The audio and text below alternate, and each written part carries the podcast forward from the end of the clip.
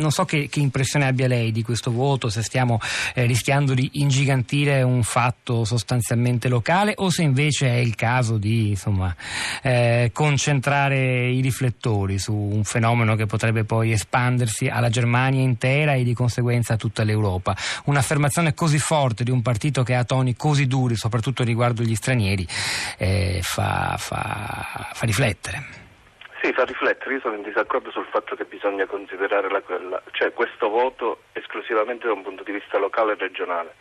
Cioè quello che diceva l'intervistato prima è verissimo, c'erano delle situazioni Angelo Bolaffi, sì. Sì, molto particolari eh, in quei land, eh, c'è, una, c'è un distacco anche da parte della politica nazionale e così via. Però ricordiamoci quello che sta succedendo in Europa, non solo nella, eh, in Germania. Cioè, sono ormai eh, 12 anni di crescita quasi costante dell'estrema destra.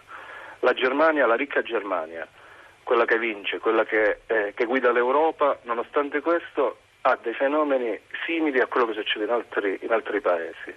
Se guardiamo gli anni dal 2015 al 2016, cioè l'ultimo biennio, quello che sta succedendo adesso, abbiamo i neonazisti che entrano in Slovacchia, i neonazisti che entrano a Cipro, le elezioni austriache sappiamo come sono andate, abbiamo le prospettive elettorali del Front National francese.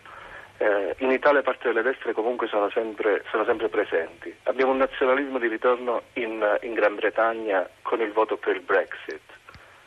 Non è che le prospettive. Tutte realtà, sono... peraltro, unite oggi, stamani, nel, nel celebrare, nel salutare con favore, ovviamente, l'affermazione di Alternative für Deutschland. Il collante ideologico, se di questa parola, di, di ideologia possiamo parlare, è l, innanzitutto il rifiuto dei migranti. È giusto leggere no, così le cose? Ma non è solo il rifiuto dei migranti per sé. Questo è uno, altri, de, uno dei fattori che sta ingigantendo il problema, cioè sta dando fuoco alla, alla, alla propria forza elettorale, diciamo. È una continuazione di un pensiero fonda- cioè, di destra, di destra estrema, abbastanza radicale, eh, sono idee che vengono sviluppate già dai fascismi. L'idea centrale è sempre quella noi contro loro, noi contro i diversi.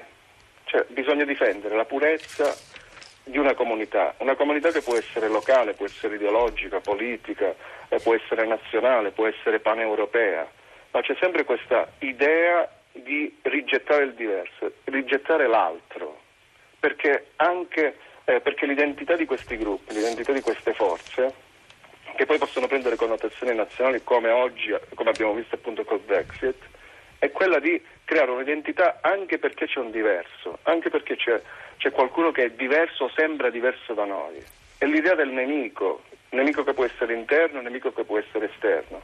Tra le due guerre ovviamente c'era una situazione diversa e, e il nemico venne trovato facilmente nel, nell'ebreo, nei comunisti, perché erano, rappresentavano al tempo stesso un nemico interno e un nemico esterno internazionale per tutta una serie di ragioni, di ragioni storiche. Adesso in Europa ovviamente non possiamo dire che esiste la stessa cosa, ma c'è una crisi economica c'è un'esasperazione anche dei toni per quanto riguarda questa crisi economica, perché si sente parlare ovunque di tagli, di Europa cattiva, di nazioni cattive, di austerità. Austerità che ovviamente va a tagliare verticalmente e orizzontalmente la solidarietà, la solidarietà che esiste all'interno dei paesi e la solidarietà che esiste tra i paesi. Basti guardare l'immagine della Germania per quanto riguarda la Grecia e così via. E ovviamente c'è una guerra di poveri contro poveri, di cittadini nazionali contro cittadini eh, che vengono da altri paesi, i rifugiati. E questo ovviamente va a intaccare un'idea di solidarietà, di accoglienza, perché se, se io leggo ogni giorno che il mio welfare state viene attaccato, viene tagliato, comincio a sviluppare una prospettiva, soprattutto in alcuni strati della popolazione abbandonati dalla politica tradizionale, gli sconfitti della globalizzazione, che non ci sono risorse neanche per me.